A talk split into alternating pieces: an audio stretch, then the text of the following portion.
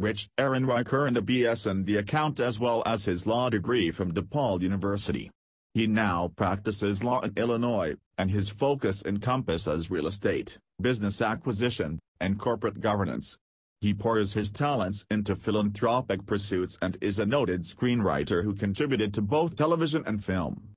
Rich Aaron Ehrenreich has dedicated over 30 years to practicing law in Deerfield, Illinois. He is well versed in law specialties including corporate governance, real estate, licensing, and compliance. Mr. Ehrenreich is a practicing member of the Chicago, Illinois State Bar as well as the America Bar Association.